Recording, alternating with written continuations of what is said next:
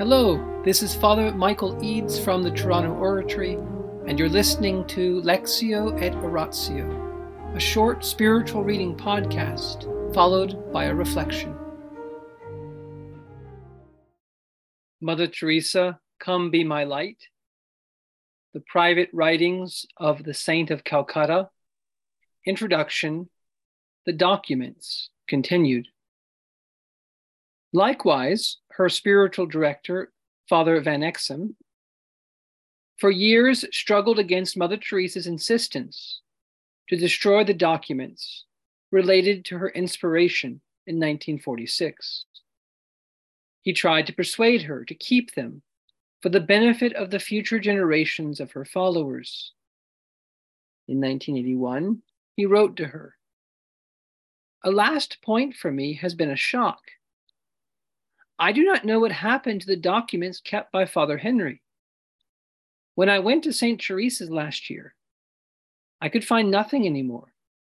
Where are the documents now? I surely do not want this to happen in my case. Finally, he gave in.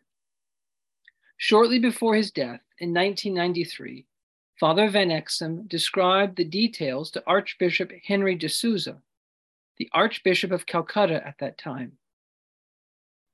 Your Grace, I am returning with thanks the documents you sent to me before leaving for Hong Kong.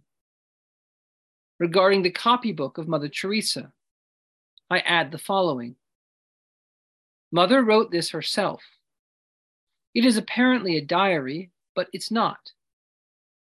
It was surely written in part sometime after the events. Did mother have any notes? I do not know. It is possible since she put so many dates. In some places, I added the month and the year.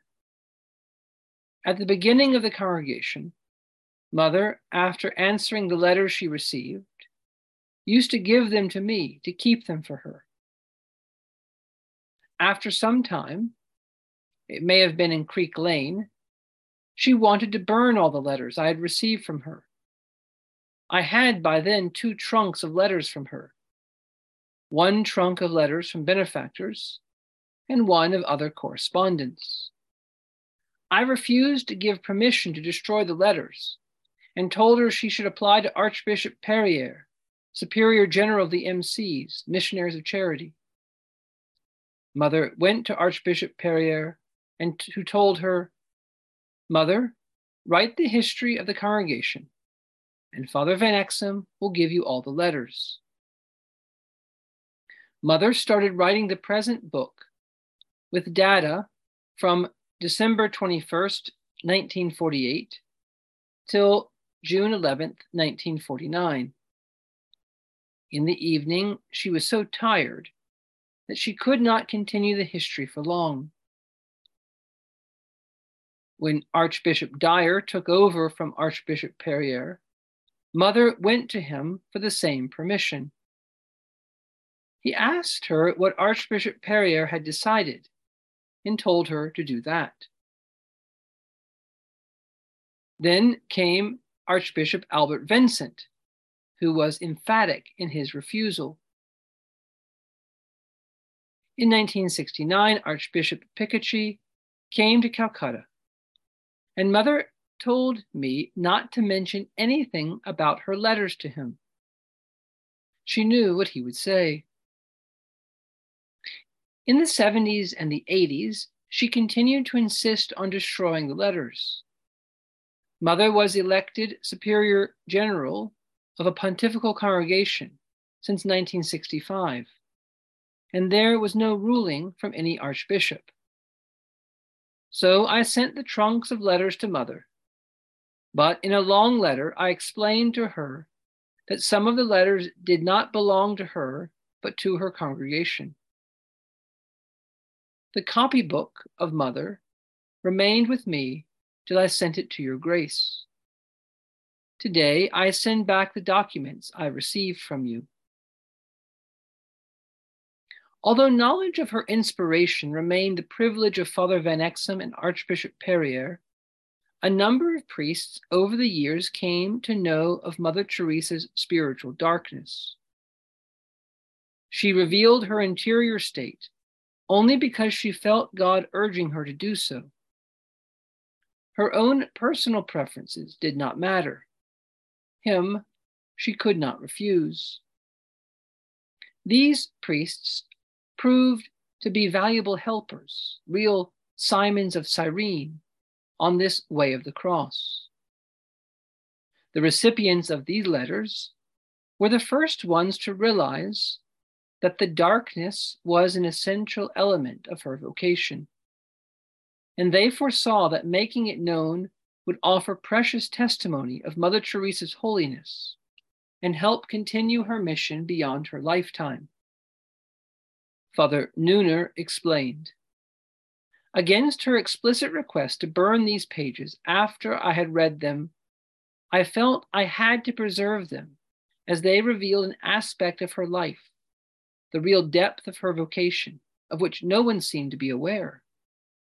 All saw her courageous struggle in establishing her work, her outgoing love for the poor and suffering, the care for her sisters. But the spiritual darkness remained her secret she seemed cheerful in her daily life, tireless in her work. The inner agony would not weaken her activities. With her inspiring leadership, she guided her sisters, started new centers, became famous. But inside, she was in utter emptiness.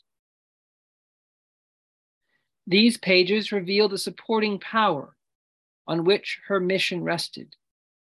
It would be important for her sisters and many others to know that her work had its root in the mystery of Jesus' mission, in union with him, who dying on the cross felt abandoned by his Father.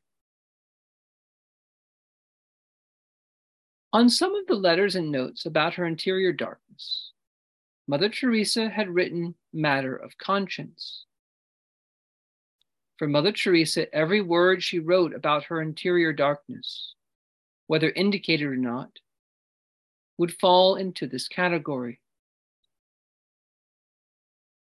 One of the priests who knew about her darkness sheds light on the reasons for preserving and revealing these documents.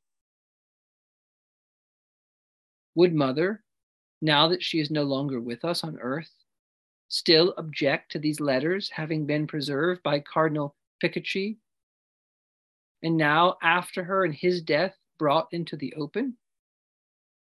By now, she no doubt has understood that she belongs to the church. It is traditional teaching that the mystical charism of God's close friends is meant not primarily for themselves, but for the good of the whole church. Many people who go through similar trials may gain courage and help from these letters. There are probably many more such persons than we think, though in various degrees of intensity. As to Mother Teresa's expression, part of my confession, it should be understood that what Mother Teresa meant was not part of the sacrament of reconciliation. One cannot make a sacramental confession by writing one's sins on a piece of paper and sending it to a priest. The priests, recipients of her letters, understood her well. She had written what she was not able to say when she went to meet them for spiritual direction. It was her way of indicating that the matter was confidential. For her, it meant the same as matter of conscience. In the name of the Father, and of the Son, and of the Holy Spirit, Amen. Angels of God, our guardians dear, to whom God's love commits us here, ever this day be at our side, to light and guard, to rule and guide. Amen. Most Sacred Heart of Jesus, teacher of teachers, have mercy on us. Saint Philip Neri, gentle guide of youth, apostle of Rome, vessel of the Holy Ghost, pray for us. In the name of the Father, and of the Son, and of the Holy Spirit, Amen.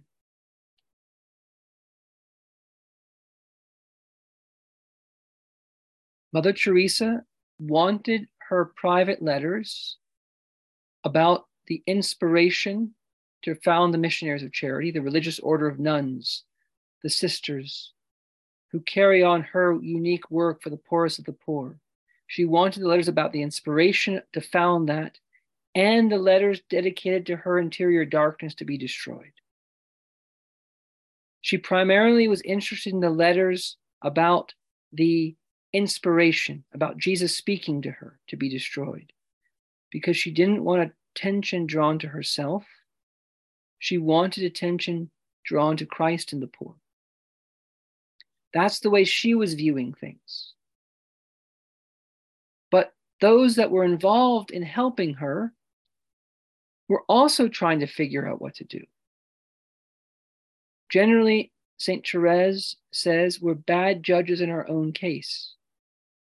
And these priests and bishops were having to think about the good of the church, the good of the society, the good of individual souls who suffer similar kinds of darkness, that is, similar kinds of interior awarenesses, interior understandings, interior blockages that God doesn't love them, that God is far away, that, they are unwanted. This is what Mother Teresa lived with, and this is what other people live with. And these priests, some of them realized that her writings would be useful for those people. Others realized her writings would be useful for her own sisters to understand the source of her work. And other people thought, no, they'll be very, very useful for understanding how this thing developed and how God leads souls. Mother Teresa is a sort of incredible illustration of the whole theology, the whole approach of Father de Caussade in the Abandonment to Divine Providence. She exemplifies so often everything he teaches there. And so, for various reasons, priests were holding on to her letters. And finally, these were eventually, in the book we're reading, were brought together and published together with commentary. Now, what we want to stress tonight is this that just as all the sacraments, especially the Eucharist, baptism, confession, work in view of the power of Christ's passion, his suffering. The sacraments, in other words, have their spiritual strength through his passion and death. They apply to us what he won for us the inner strength of how confession takes away sins is because it's sprinkling us with the very blood of Jesus. Well, something very similar is going on in Mother Teresa's life and her whole religious family of the missionaries of charity. At the core of it is Mother Teresa's own share in Christ's suffering. Mother Teresa participated in what Jesus experienced on the cross his thirsting for love, his own darkness in a smaller way, in a lesser way, but a real way, that entered into Mother Teresa's soul. And that's what she lived. And the power that radiated from her and the power that continues to radiate is rooted in that sharing in Christ's passion. In the name of the Father, and the Son, and the Holy Spirit. Amen.